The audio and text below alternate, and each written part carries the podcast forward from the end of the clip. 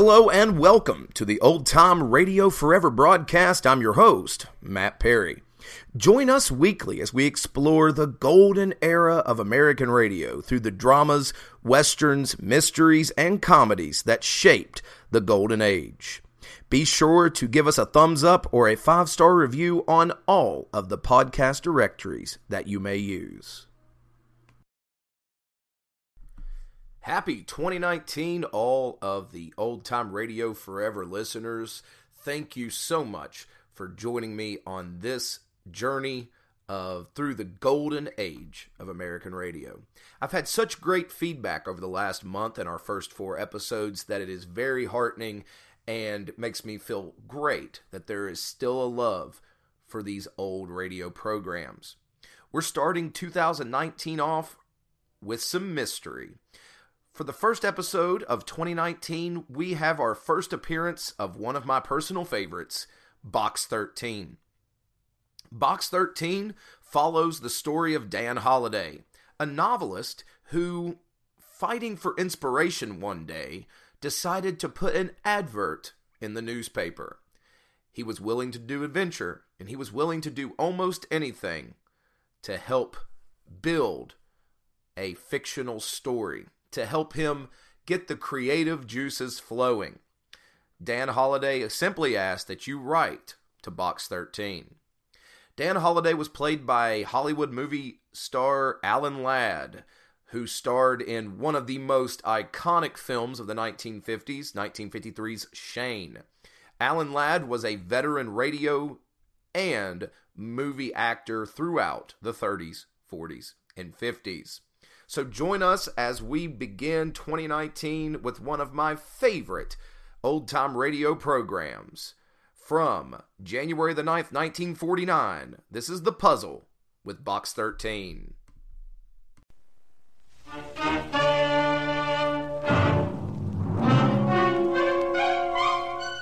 Box 13 with the star of Paramount Pictures, Alan Ladd, as Dan Holliday.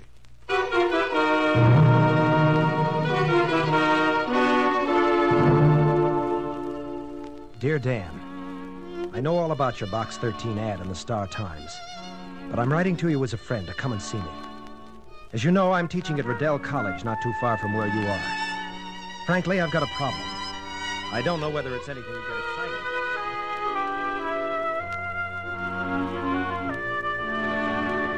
about. Matter of fact, it's sort of personal. But, well, will you come to see me? Bob Lanham. Yeah, it was a personal problem, all right, at first.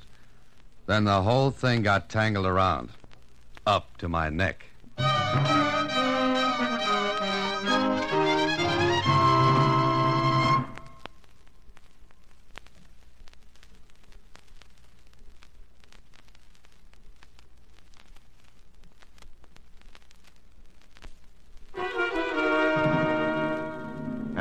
Back to Box 13 and Dan Holliday's newest adventure, The Professor and the Puzzle.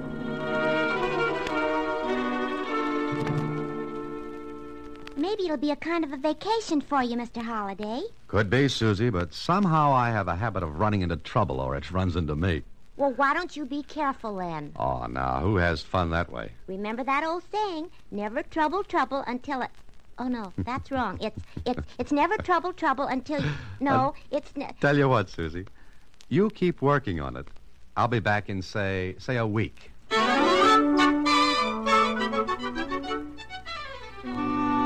Riddell College in the northern part of the state was one of those little places where classes are more important than football, and education is still the prime reason for the buildings being there. I drove to the campus, found the teachers' club where Bob stayed. He, he was a bachelor. And later at dinner, I don't know, Dan. Maybe all this is silly, but. Well, I thought perhaps you could help. well, I can't unless I know what's troubling you. Well, I. I was engaged to be married. Was? Who changed whose mind? Evelyn. I mean, she changed hers. Oh. Oh, I'm sorry, Bob. What happened? Well, I don't know, Dan. Everything was fine for a while, and then poof, it's all off. And you don't know why. No. Well, did you say something? Do anything? Not that I know of, but But what, Bob? Listen, let's forget it. I almost sent you a wire telling you to forget my letter. Mm, But you didn't. Which means you've got something else on your mind. Want to spill it? All right. But don't let Evelyn know I told you. Well, of course not. Well, everything was fine, as I said, until. until her uncle committed suicide. Suicide? Oh, I'm sorry, Bob. Now she's going to marry Ed Macklin. Oh, now wait a minute. Her uncle killed himself, and that makes her break her engagement with you and tie up with this Macklin. Doesn't make much sense, does it? Not enough to do much good. That all you know? Yes. Just a day or so before. before he died, Evelyn sent back my ring. Just like that, huh? Oh, there was a note, but it wasn't an explanation. Just that she thought it wouldn't work. No hint of that before Uncle's death. None, Dan. Absolutely none. That's what's got me stumped. But I could understand it if, well, if it wasn't Ed Macklin. He's lots older than she is. Why, it was a kind of a joke between us that he. Who is, uh, who is Ed Macklin? Well, he was her uncle's assistant. Assistant? I'm making this as clear as a mud puddle. But Evelyn's uncle, Professor Gardner, was professor of mineralogy. Macklin was his laboratory assistant. Oh, oh, oh. And that's all I know. You sure? Well, of course. All right, now the $64 question. Why did Professor Gardner kill himself? Dan, believe me when I tell you he didn't have a reason in the world. Not a single reason.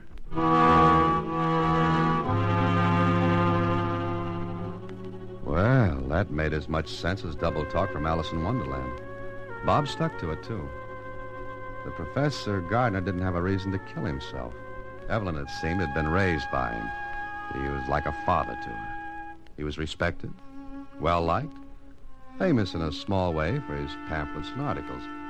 And I got an explanation of his specialty later from Bob in his rooms. He was a crystallographer, Dan. That means he, he studied the crystallization of minerals. You see, each mineral has its own particular crystalline formation.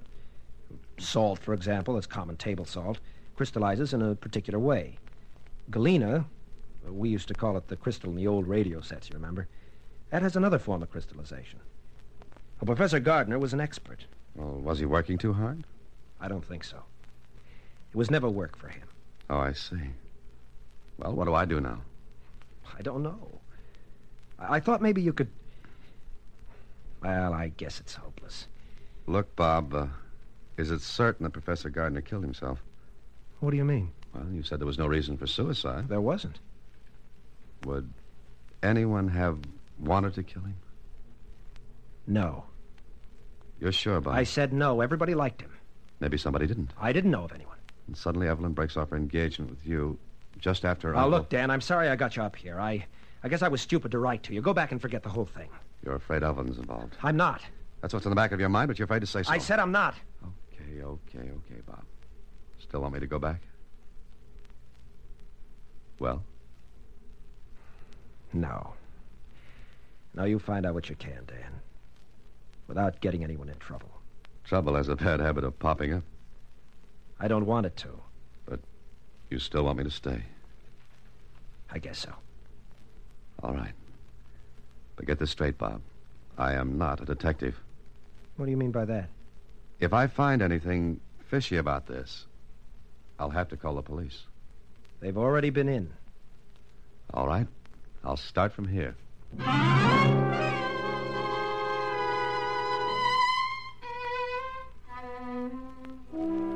For the rest of the evening, we sat and talked.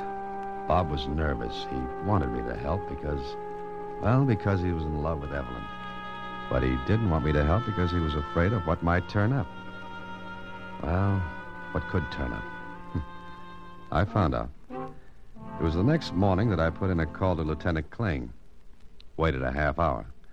Then ambled down to the local police department of Riddell. Oh, yes, Mr. Holliday. Lieutenant Kling called here.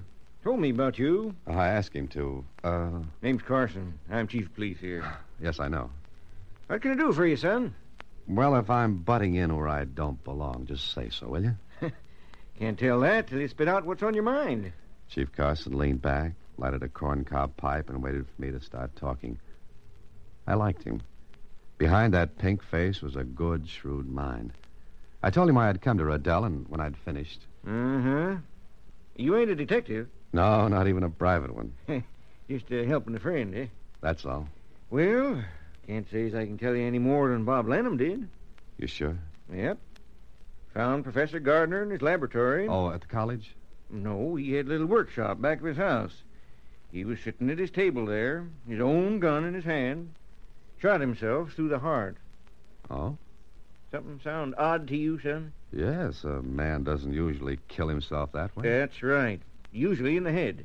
But that's the way it was, huh? Mm-hmm. Tell me, are you satisfied with the case, Chief Carson? Gotta be, son. Which means you're not.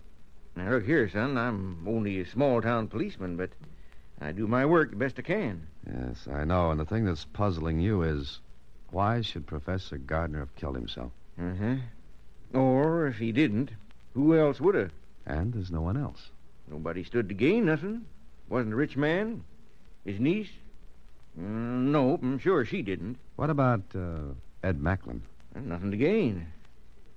Got it marked down as suicide, son. Just as dead end as a blind rabbit burrow.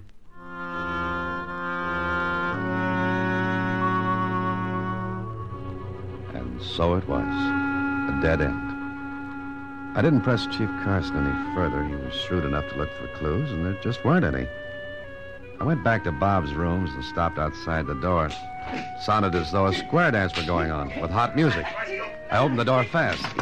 All right, break it up. Come on. Come on, break it up. Bob, stop. Oh. Bob, get back now. Try it again. Lanham, and I'll turn it. Uh, Dan, get out of the way. Now, cut it out. Oh, let him come on. Get out of here, Macklin. For now, sure.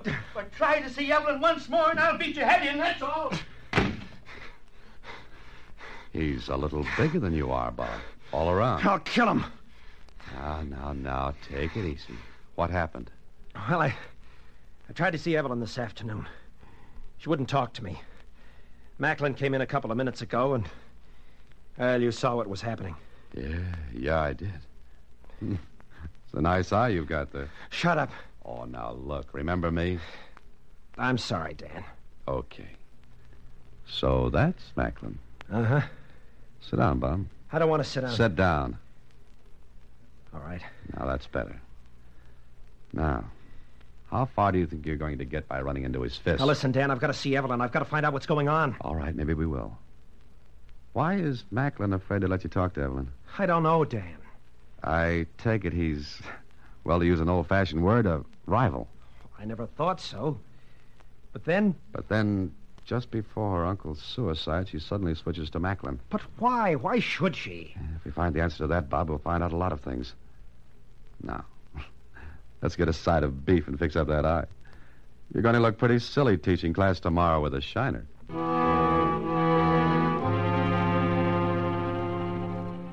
But he didn't look silly in class. You see, he never got there.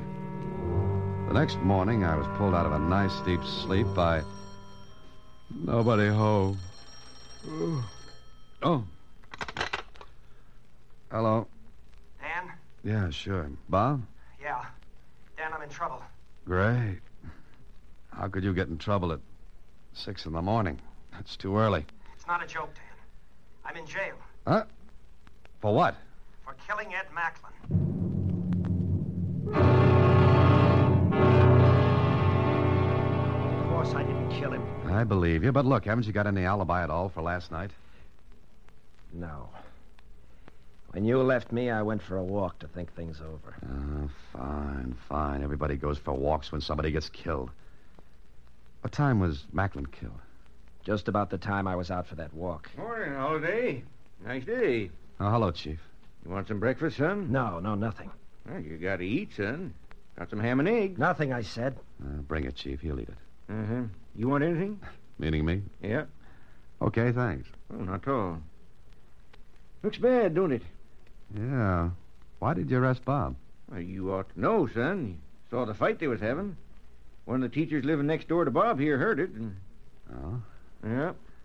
Well, looks like you've got a motive, Chief. Uh-huh. Macklin takes his girl. They get in a fight. I didn't kill him. Now, I want to believe that, but Chief, I'd like to talk to Bob if I can. Huh? Oh, all right. I'll get the ham and eggs. Be back in maybe ten minutes. Don't you believe me, Dan? Oh, of course I do, Bob. Look, uh, How was Macklin killed? Knife. His own. Uh huh. Now listen, I've got to see Evelyn What for? because I believe everything goes back to her uncle and, and his death. How? I don't know.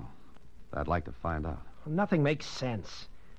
Nobody, had a motive for killing Professor Gardner. And everyone says he couldn't have killed himself because he didn't have a reason. So what have you got? What have I got? Bob, I. I haven't the faintest idea. Yet.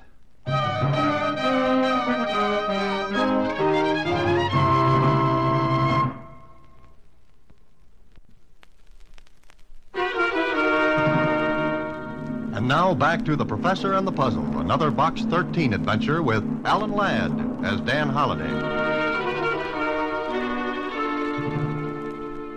I didn't have a thing. Not a thing to go on. Bob was in a spot, but a good one. He had motive, opportunity. Yet I didn't think he'd kill. I believed he couldn't. And I kept thinking that Professor Gardner's suicide had something to do with Macklin's murder. But how? A harmless professor kills himself. His niece suddenly breaks off her engagement and switches to another man, and that man is killed, and. and. Who gets the brass ring on this merry-go-round? Well, it was about time to see Miss Evelyn Gardner. I found the address, drove there, and. No one answered the door, but I heard someone in the back. So I walked around the side of the house, and putting some papers into an incinerator was a girl of maybe 24, 25. She seemed to be in a hurry, anxious to get it over with. Then she turned when she heard my steps. Oh. Who are you? Oh, I'm sorry. My name's Dan Holliday. Oh. Oh, yes, I, I've heard Bob speak of you. Oh, go ahead. Finish what you were doing. Oh, Well, I, I haven't got a match. I, I wanted to burn this, this rubbish. Oh. oh. Here's a match. I'll light it for you. Oh, no. No, I can do it. Oh, it's no trouble. I said I'd do it. Well, all right. Here, uh, here's the match. Thank you. Whatever she was burning, she was anxious to get it over with. But she was a little nervous, and the match went out. Oh. Please, have you another match? I, uh, no, no, I'm sorry. I'm afraid that was the last one I had. Well, I'll have to get some. Will you come into the house? Oh, thank you. Did Bob come with you, Mr. Holliday? Bob. Haven't you heard? Heard? Heard what? No. No one's told you? Told me what? What are you talking about? Bob's been arrested for the murder of Ed Macklin. Oh, no. No, he didn't. How do you know? Oh, we've got to see him. That might help, but how, how can you be sure Bob didn't do it? Oh, he couldn't have. Then who did? I, I don't know. I, I, I don't know, but it wasn't Bob. It has something to do with your uncle's death, doesn't it? No, no, nothing. How could there be a connection? I'm asking you. I'm going to Bob. I've got to see him. She was gone. I watched her drive away, then I hurried back to the incinerator. It was stuffed with papers. I dragged them out newspapers, wrapping paper, and then a little sheaf of receipts registered mail receipts for parcel post packages. And the signature of the sender was M.A. Gardner. Professor Martin A. Gardner. Now, why was Evelyn burning these? I looked a little longer and found something else. A carbon copy of a letter. It was was partially torn, and all I could read of it was And this is the last job. Because it's the biggest, I want more than my usual fee. If I don't get it, you'll never get the finished products. And it was signed with the initials M.A.G. Martin A. Gardner. Okay, so I had a lead. But where would it get me? I found out. I didn't go back to the jail because I wanted to look a little longer at those papers I'd found. There was also a bank book, and the deposits totaled over $12,000. But it was in the name of Samuel Stoner. The bank was in the city, not in Riddell. Back in my hotel, I was trying to figure this out when.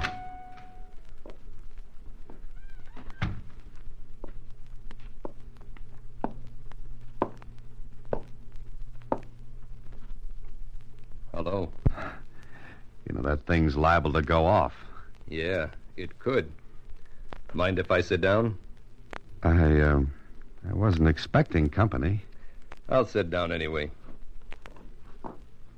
Okay. Now that you're rested, goodbye.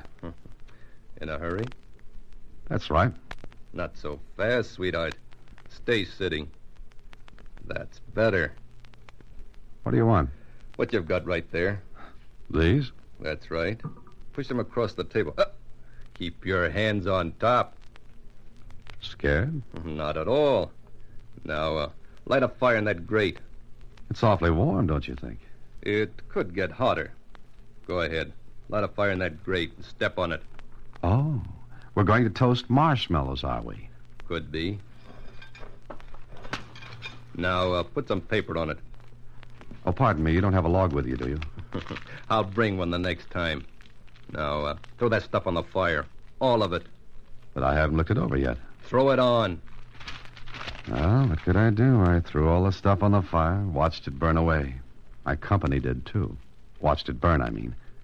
He was a cool cookie. Then, Hmm, pretty, isn't it? I used to sit in front of a fireplace and read when I was a kid. but you didn't get to be president. No, that's true. Uh, poke it up a little. See that it's all burned. It is. Good. Now I'm going. Oh, I was hoping you'd stay for dinner. We could put up a spit and roast a chicken. Oh, I, I almost forgot.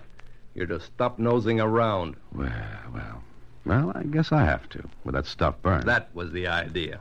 Yes, I suppose you'd have killed me as you killed Macklin. A shot in the dark, but it hit. His face, not so bad before, got twisted up. His fingers tightened on the trigger of his gun, but then he smiled. You'll have to prove it. and uh, something tells me you'll never see me again. So long. Okay. Maybe the things were burned, but I remember one thing an address. The address on the registered mail receipts where Gardner had sent the packages. And there was the name Samuel Stoner. Something told me Stoner and Gardner were the same and that that bank account was his. But why? Why was he paid that much money? What was he doing? There was only one way to find out. Go into the city and go to the address written on those receipts. I drove into the city. The address was an office building. And there were 50 firms doing business in that building. I looked at the directory in the lobby. No good. How could I visit 50 places and get right answers? Then I saw him. The man who made me burn the papers. He went into the building. He didn't see me. I tailed him. Watched him get into an elevator. I got close enough to hear him say, Seven, please. Seventh floor. There were other people in the elevator. Chances are it'd make a lot of stops before it got to seven. Okay, the steps for holiday.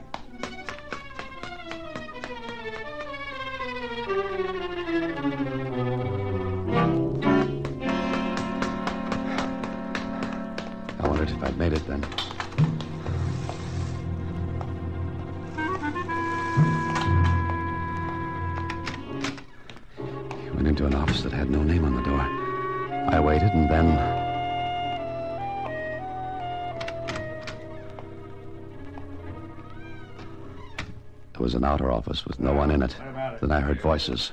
Are we clear? Macklin's dead. You killed him, I suppose. Uh huh. But it looks like someone else did. It was a perfect setup for a frame. Oh, the niece business, huh? Yeah. Oh, uh, and there was another guy nosing around. He picked up some stuff the girl was going to burn. Who was he? Why didn't you... bump- Look, two bump offs are enough. I only signed for the Gardner job. All right. Here's your money. Uh uh Now that I know what the gimmick was, I want more. Oh? Yeah. Uh uh Don't reach for anything. All right, I'll cut you in on this. That's better. Wait a minute. This other fella. Don't worry. I made him burn the stuff he took from the incinerator. You idiot, you should. I told you killing Macklin wasn't in on the deal. But he had this. I had to kill him to get it. You sure you're clean on the Gardner thing? I know I am. I killed him with his own gun while the machines in that shop were running. Nobody heard the shot. Suicide.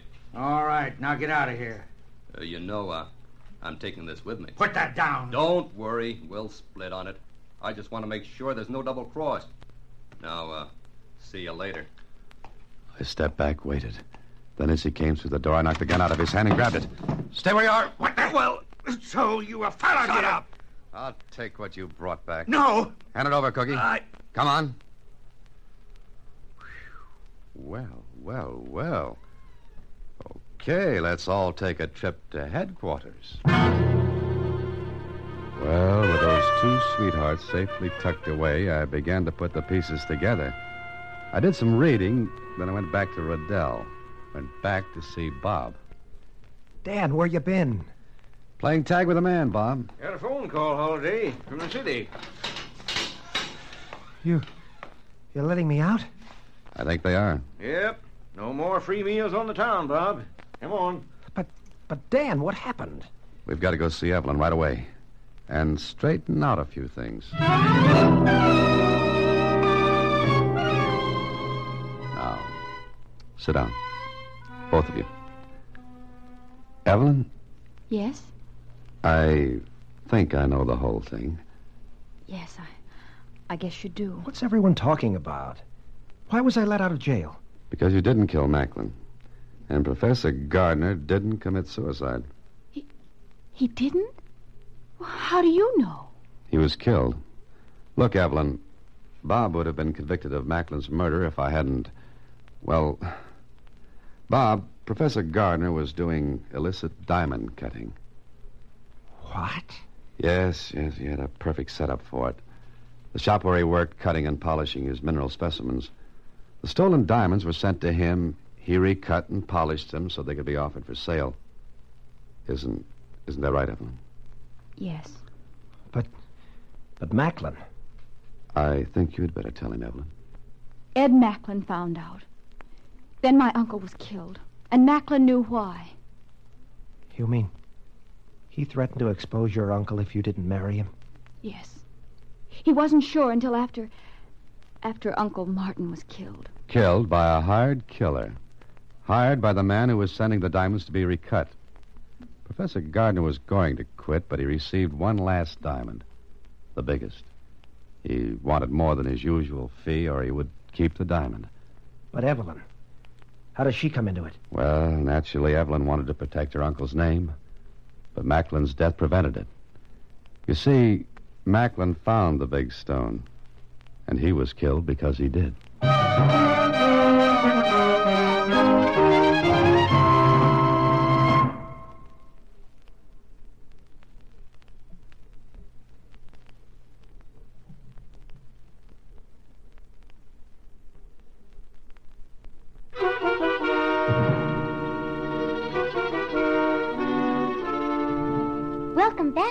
Holliday. Did you have a nice vacation? Susie, it was just as if I'd never been away. Huh? You mean you didn't take a vacation at all? Well, not exactly, Susie. Oh. you mean it was like a typical holiday? I. What? I made a joke. Get it? Oh. Good night, Susie. Next week, same time, through the courtesy of Paramount Pictures, Alan Ladd stars as Dan Holliday in Box 13. Box 13 is directed by Richard Sanville with an original story by Russell Hughes. Original music is composed and conducted by Rudy Schrager. The part of Susie is played by Sylvia Picker. Production is supervised by Vern Carstensen. This is a Mayfair production from Hollywood. Watch for Alan Ladd in his latest Paramount picture.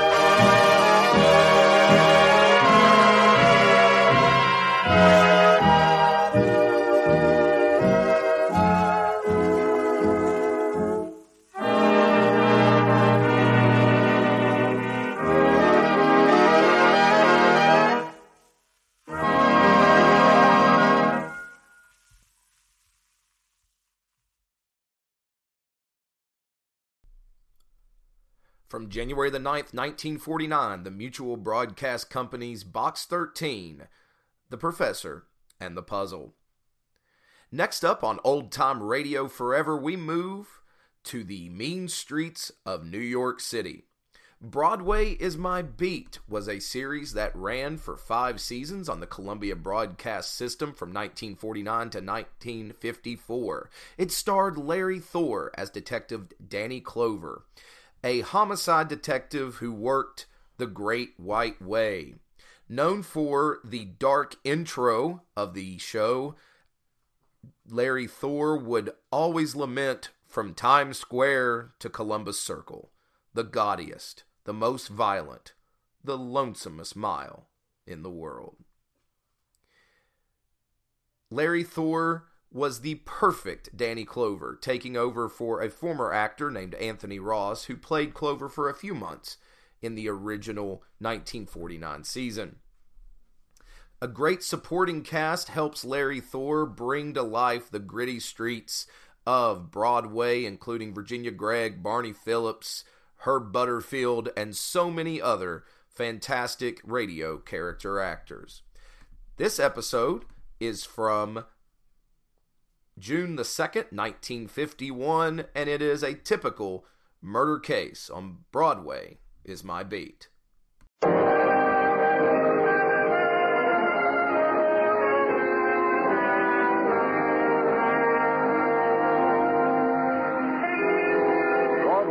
My Beat.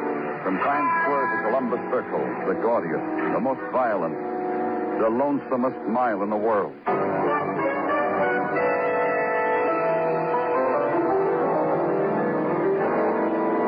Broadway's My Beat with Larry Thor as Detective Danny Clover.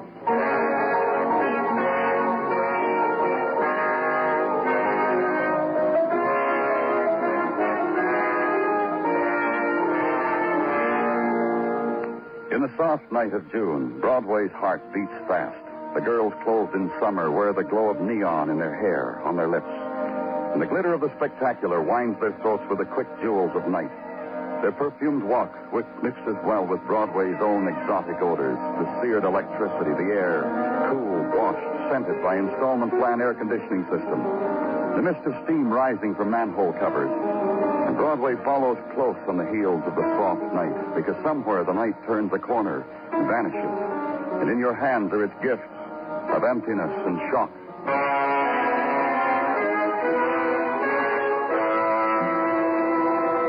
To me, they were given on the fourth floor landing of a tenement near the river. The emptiness, the silence after terror's shriek.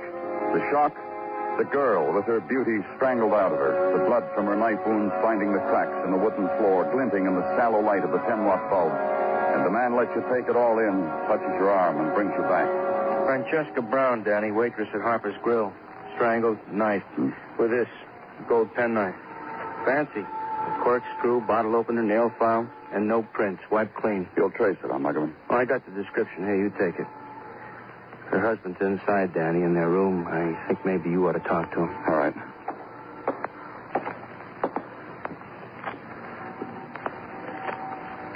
You're a different one, aren't you? Uh-huh. Mind if I turn on the light? Go ahead. I turned it off before because it's all the same. One good thing, though, it saves on the electric bill. You're... That's right. Blind. Stare at blind Jimmy all you want, mister. He don't get hurt. Not anymore. The girl out there, your wife, is... I have to tell you about her. I have to tell you about Francesca. Married me in Italy. In Naples. Came to the army hospital with a priest. Said she wanted me, even like this. Francesca led me around sunny Naples, showing it to me, letting me touch it. And I brought her home. This. You feel like telling me now we could wait? Why would I need to wait? She worked late tonight, overtime at Harper's Grill. I waited up for her. I can't sleep. And she... I waited up for her. Heard her steps with a man. They stopped in front of our door, and she was going to scream. How did you know that? You kidding? I'm blind. That way I knew all there was to know about Francesca. She taught me. She. Well, what did you do then? I went to help her. Me. All I got was the feel of a guy standing with Francesca dead in his hands. Nothing else? Yeah, something else. He threw her at me. Said, she's all yours, blind boy. He laughed when he said it. Mm. He was still laughing when he ran away. We'll do what we can, Jimmy. We'll... Sure you will. You'll let me hear Francesca's steps on the stairs again. We'll do what we can. Muggavan. You talked to him, huh, Danny? You... Yeah. Take care of him, Muggavan. Do whatever's got to be done. And then I happened to look down the stairwell, four flights down, and on each landing, the people looking upward at death. Death was on the fourth floor, and that was a blessing for the first, second, and third. And then one landing down, a kid in a paper hat released a paper airplane. For an instant, it held in the air, then darted downward. A little later, when I got to the ground floor, it was crushed and stained with tobacco juice. I walked out into the street.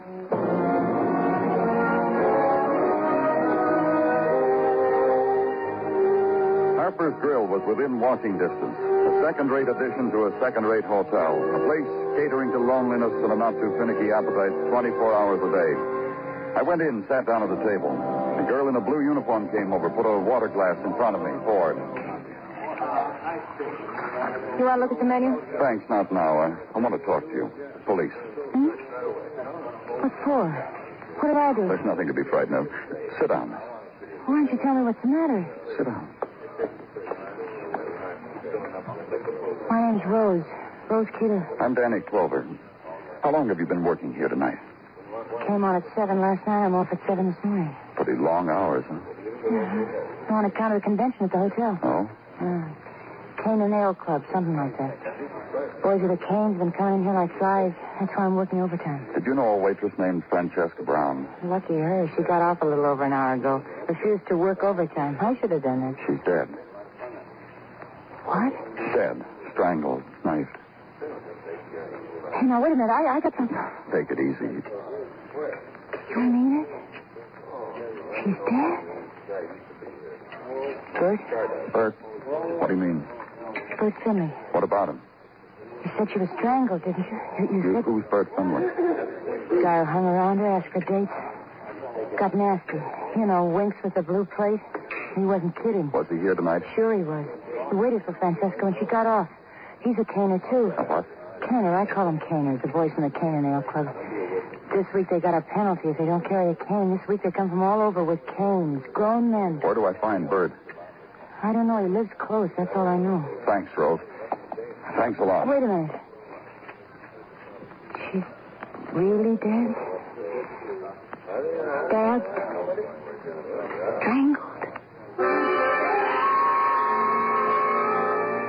The girl trying to wipe off the terror I had spilled on her table. And go home and try to sleep against the image of a sightless boy sitting in a darkened room, remembering, counting the touch of the woman who lay in death on his threshold. And wait for the morning so you can go back to headquarters and blot it out in routine. And not making it, not even when the uniformed officer comes up with Bert Finley's address. Not even Bert Finley, who offers to clear off the kitchen table and make you a cup of instant coffee. My wife had known I was going to have a visitor. She'd have left a whole pot of coffee. It's all right, Mr. Finley. I don't want any. I... Maybe it's a good thing she's not here, though. I'd have a heck of a time explaining to her what I'm doing with a policeman in our flat. The missus is very choicy about the friends I keep. About, About girls like Francesca Brown, for instance? Franny, a waitress in a grease pan, a hash slinger. What's the matter? She getting high and mighty? I passed a few typical remarks, like you passed the hash slingers. She's dead. Murdered. Dead. That way. What you come to me for? Doesn't it always happen to girls like her? The looks they give you, the way they bend over the table close, the way they walk away from you. You ask me, I'll tell you. It doesn't always happen that way. Not to women like Francesca. What makes her so special? You thought she was. You just told me. That doesn't make me want to kill her. That makes it quite the opposite. That makes You saw Francesca last night. Waited till she got off. You took her home, huh, Bert? Well, that's a lie. Who told you a dirty lie like that? You take her home, Bert? You listen to me. I'm a good guy, respected. My wife, my classmates, class of 36. Last year they even made me Prexy of the Cane and Ale Society. You take Francesca home, Bert? I tried to, sure, I tried. I was showing off to my friend, Cane and Ale Buddy. Tried to impress him how I was like that with Franny. When I didn't make it, he laughed. Helped me into a cab, sent me home. Helped you? I needed it. I'd had more ale than cane. Your laughing friend. Who is he? Harry Bruno, staying at the Acme Hotel. You go ask him. He'll tell you how I came right home. Ask him. I will. This your penknife, Bert? Where'd you get it? It's the one that stabbed Francesca. And you think I... You're crazy. I lost it. This morning, the missus asked me for it to open a can, I, I looked for it, and I, I lost it. Well, that's the knife the Cane and Alers gave me in gratitude for my term of office. Prexy, I told you, I'm. Sure, sure, you're respected, you told me. Grab your cane, Bert. At headquarters, we, too, respect men with canes.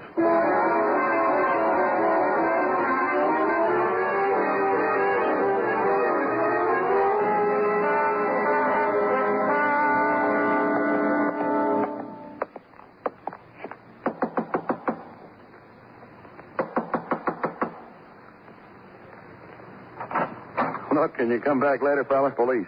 Danny Clover. Can't come back, huh? Come on in. In the middle of a shave here, fella. Go right ahead.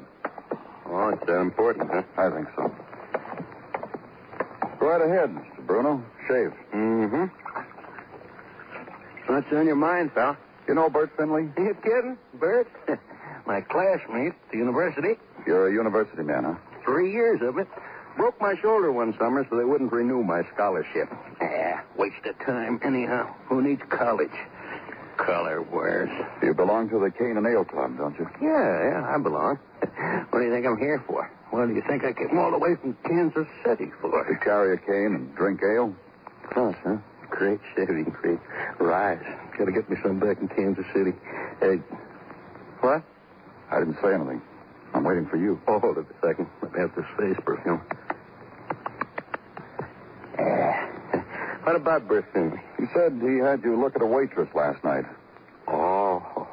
Well, acquaint me with the laws of New York City, fellow. No looking at waitresses. Now, okay, I won't look. Hand me that talcum powder like a good fellow. Waitress named Francesca. Francesca Brown. Neat. She can carry my tray anytime. She was stabbed last night with this pocket knife.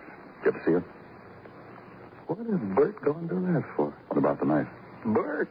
We gave it to him a couple days ago. Outgoing Prexy of the class of 36, Cane and Ale. Stabbed it. He says he didn't. I believe it. Did you see Francesca after she left work last night? Follow a waitress? I didn't say you followed her. Did you make a date with her? Not this fella. Oh, I admit it, fella. I reached down for her hand, got my fingers wet in the chicken noodle soup. She knew the defenses, that girl. Where did you go after you left Finley? Up to Harlem. You know, sightseeing. Yeah, now. Yeah. Let's go down to headquarters, Mr. Bruno. I want you to meet somebody. Sure, whatever you say, fella. Hand me my shirt, will you?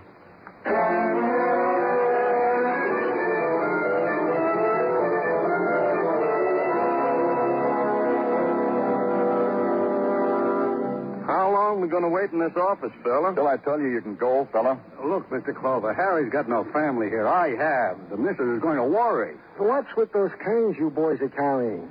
What's with them, Danny? Explain it to Tartaglia, Muggavan. I'll be right back. Okay, Danny. What's with the canes at the Cane and Ale Society, Jim?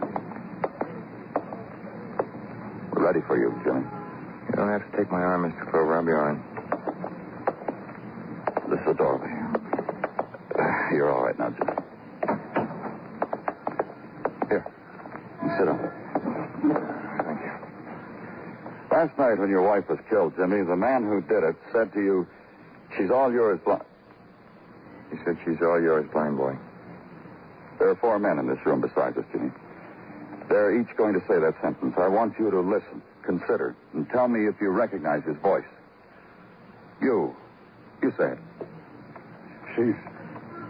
She's all. She say it. She's all yours, blind boy. Now you. She's all yours, blind boy. You. She's all yours, blind boy. You. She's all yours, blind boy.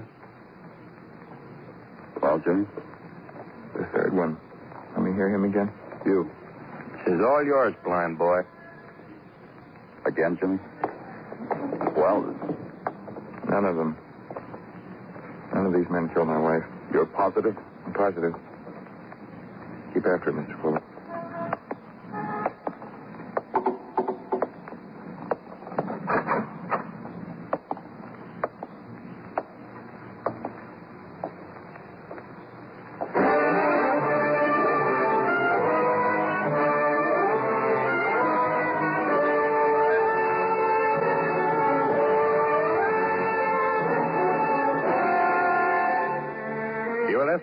Broadway's My Beat, written by Morton Fine and David Friedkin, with Larry Thor as Detective Danny Clover.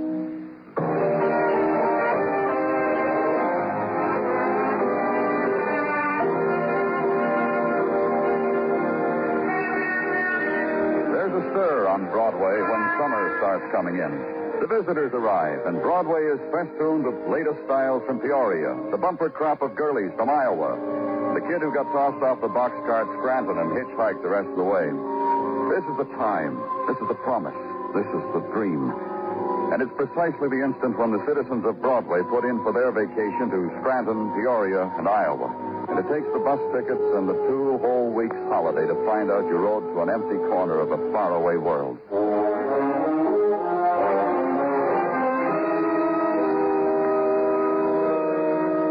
With me, it was still routine. Murder is never seasonal. A girl had been knifed and thrown back at her husband. Find out why and who and what circumstances conspired to want her dead. My job. And at police headquarters at night, a man. His name was Sergeant Gino Tartaglia. Many people thought him the friendly type. What do you think of me, Danny? What's the matter, Gino? Go ahead, Danny. Let me have it. Both barrels. I stand arms akimbo and wait for it. Between the eyes, Danny. What happened? What brings this on? This morning, Danny, on my way to work, I stopped into Zimmerman's the baker, as is my wont, to purchase my daily Zimmerman bums. And? Mr. Zimmerman walked over and said, Stop pinching the Zimmerman bums, and proceeded to tell me what he thought. Then he heaved the Zimmerman bum at me. That's why my uniform's frosted all over. Gino, I'm not a bad chap, am I not, Danny? Gino, you're kind, trustworthy, loyal, obedient. Would you give me a note to Zimmerman to that effect, Danny? Soon, after we attend to the business at hand. Her business is bad, Danny. There's not much to hand. Only the fact that the members, 500 strong, of the Cane and Ale Club are raising hob among the populace with their antics with cane and ale. Such goings on, that's... Clover speaking. Get your hat, Danny. What's the trouble, Muggavan? That waitress at Harper's Grill, Rose Keeler, What happened to her? beaten, knifed, emergency hospital, Danny. Squad car's downstairs.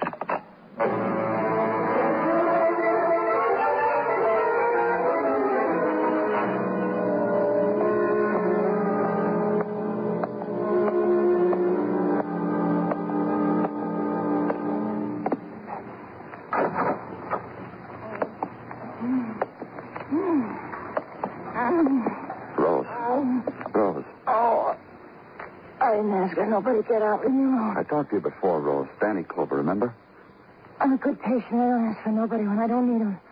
I don't need you. I need you. I'll push the night buses for you. You want us to find the man who hurt you, don't you, Rose? I don't want to talk about it. I know how you feel, but you've got to try. You've got to help us. Mm. You don't have to get up. I know I don't. I watch your face. I want to see how a man looks when he gets a good look at what another man did to me. See? See? He had a knife. Wasn't his fingernails. You finished looking? You're finished. Who was he, Rose? So you can compare notes? Who was he? Oh, can't help you. It was in a dark alley. I heard a cane tapping. And a voice asked a question in a whisper. For an answer, I tried to scream. Funny, no scream came out. What were you doing there? It's a shortcut on my way to work. I don't ever hardly take it except when I'm late. You live near Harper's Grill? Yeah, Yeah, maybe too near. Why do you say that? Guys find out I live near want to walk me home. Too cheap for cab fare. Like who? Bert Finley used to. Before Francesca came to work. Cane and Alers, they all been asking. Bert suggested, they say. You think it was Finley? I don't think, mister. I just heard. Was it Finley? I don't know. I just heard. Ring the night buzzer, mister. Now I need somebody. In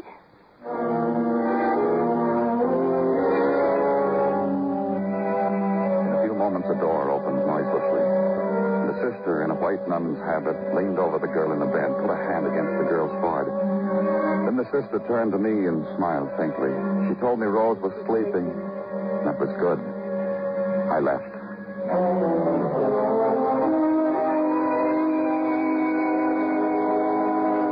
And another scrap of information. Bert Finley had also made a play for Rose Keeler. Bert Finley, ex-Prexy of the Cane and Ale Boys, was quite a boy. Go now to the home of the ex-Prexy and ask him what else he was.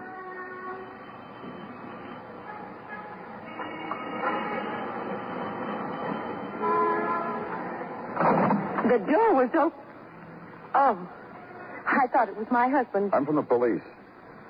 Bert hasn't been up to any mischief, has he? May I come in? What is it you wish? Where's your husband? Well, he'll be home soon. He'll be home at 12. It's just about half past that now. Oh, it certainly is not. Bert is always home by midnight, always. Not tonight, Mrs. Finley. Where is he? Well, he's former Prexy, you know, of the Cane and Ale Club. They're in town, 33 lodges. Why, he'll be home. I said 12 o'clock. Nobody gets into mischief if they're in bed at midnight. It's important that we find your husband, Mrs. Finley. Do you have any idea where he might be? Well, I know exactly where he is. What do you think of that? I think that's very nice. You think I have a dad about for a husband. Bert University, you know, last year's president of his society. He's with the boys now. Is that right, Miss Finley? At a banquet, his lodge, the one of the class of 36. Where's the banquet? Well, I, I, I, I don't know. You know, Bert never told me. Hey, Danny. Muggavan? Quick, Danny. Get in. What's the trouble? Bert Finley stabbed. Alley back of Harper's Grill. Let's go, Muggavan.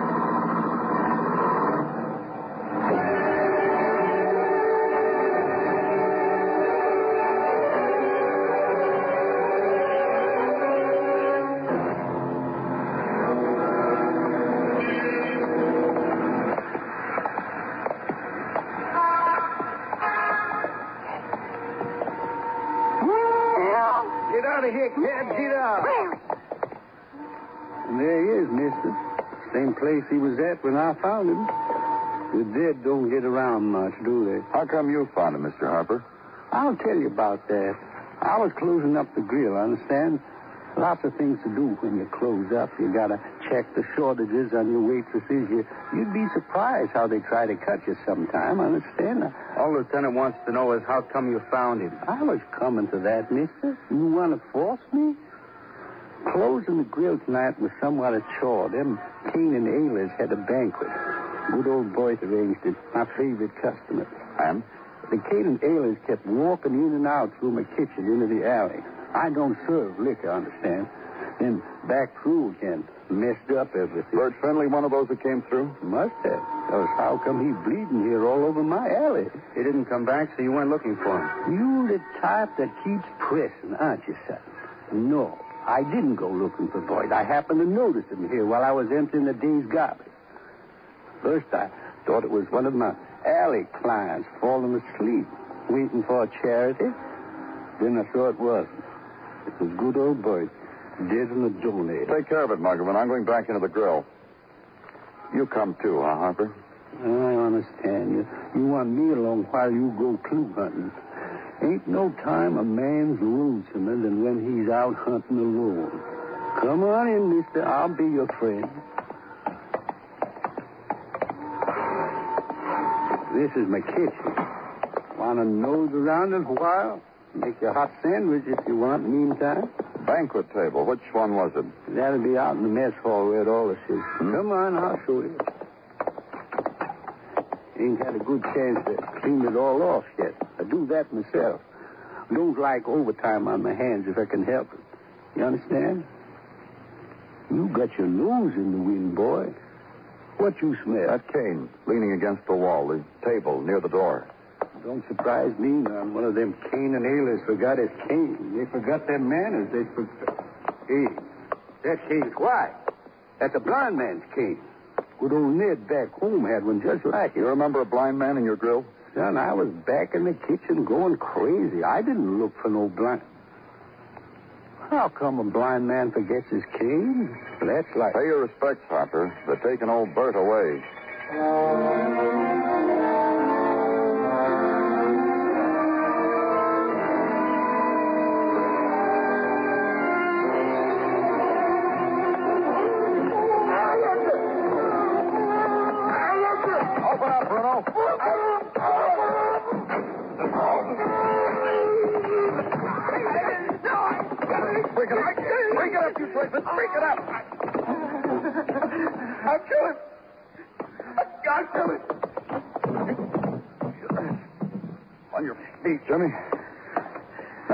Stay there. Get him out of here. He's crazy. He's not only blind, it's, it's gone to his head. He killed my wife.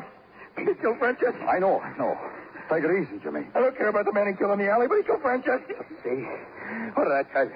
Crazy. Ah, get him off of me! Let him go, Jim. Let him go.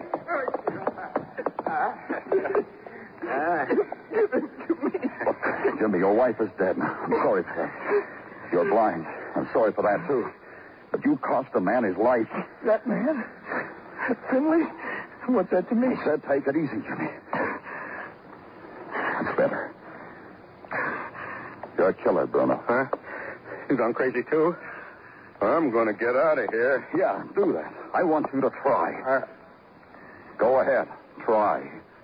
You won't let me kill him? You kill him. Shoot him. Kill him. We had Bruno at headquarters earlier. We gave him to you, but you wouldn't identify his voice. Why? I wanted him for myself. So you let him go, and he kills again. What do you got on me? The, the word of a blind That's man. right. The word of a beaten girl. A girl who heard a cane tapping before she was mugged. I got 500 buddies with cane. But nobody like Bert Finley. A man who knew you stole his knife while he was drunk, while you put him in a cab. I stood out in the alley and listened to him kill Bert Finley. Bert screamed. Francesca did. Bert showed you Francesca. So you followed her home, Bruno. Tried to talk nice to her, then strangled her, knifed her. Bert showed you Rose. You did the same thing. Listen to me. I He did it. You... I heard his voice again at police headquarters, found out about the banquet at Harper's, and I went there. Spotted his voice again, and I followed his voice, followed him out in the alley. When he finished with Finley, I followed him here. Nobody followed me. You're blind. I'd have heard your cane. Jimmy didn't have a cane. He left it at Harper's. But you did. You're a cane and aler. You had a cane. Jimmy followed your cane. Smart. Blind boy, smart. That what made you big with your wife, blind boy? Face it, fella, she felt sorry for you. You think she could love a guy like you without eyes? Listen to him. Listen to him. How long was it since you got a good look at your wife? Saw what she was, what she could be to a man? What was she to you? Somebody to lead you around so you wouldn't be hit by a cab? I'm the kind of a guy who could have had her.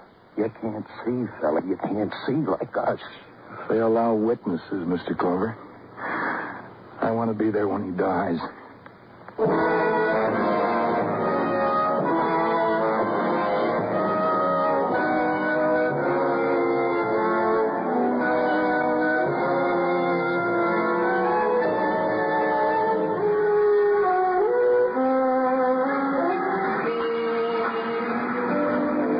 The people raced against the nighttime on Broadway, each in his own way. Stand still, that's the trick. But dawn comes, and the gutters are choked with wasted minutes, the infinite man hours of loneliness, and the tears. It's Broadway, the gaudiest, the most violent, the lonesomest mile in the world. Broadway, my beat.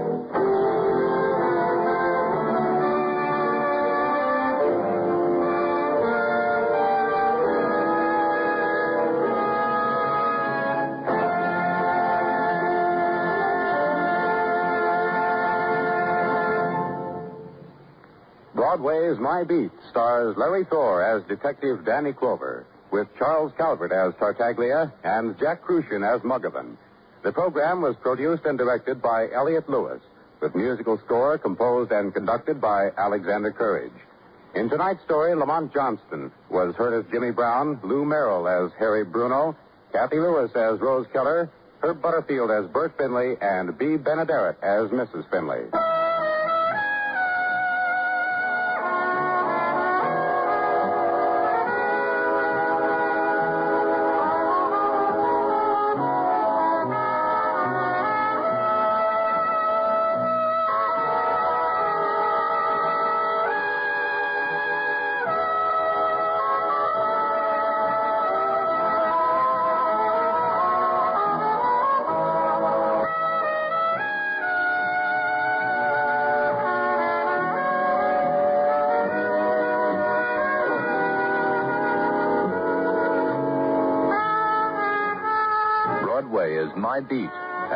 you through the worldwide facilities of the United States Armed Forces Radio and Television Service.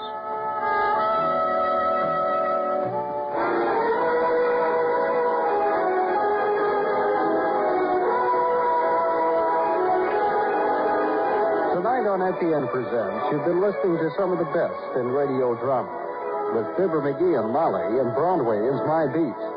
Join us again Monday evening at the same time, 9.05 when FEN presents Dragnet and Escape.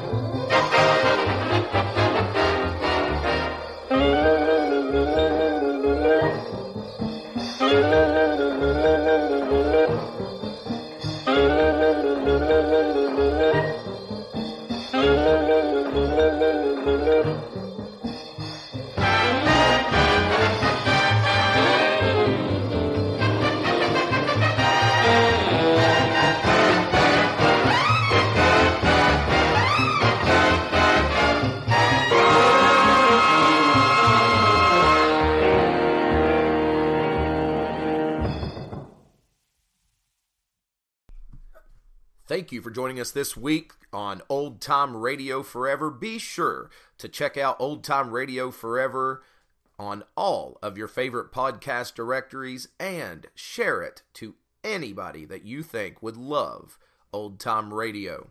A special thank you to the Old Time Radio fans Facebook page. They have been so supportive in listening and giving positive feedback to this podcast. So until next week, this is Matt Perry signing off and saying, Goodbye, everybody.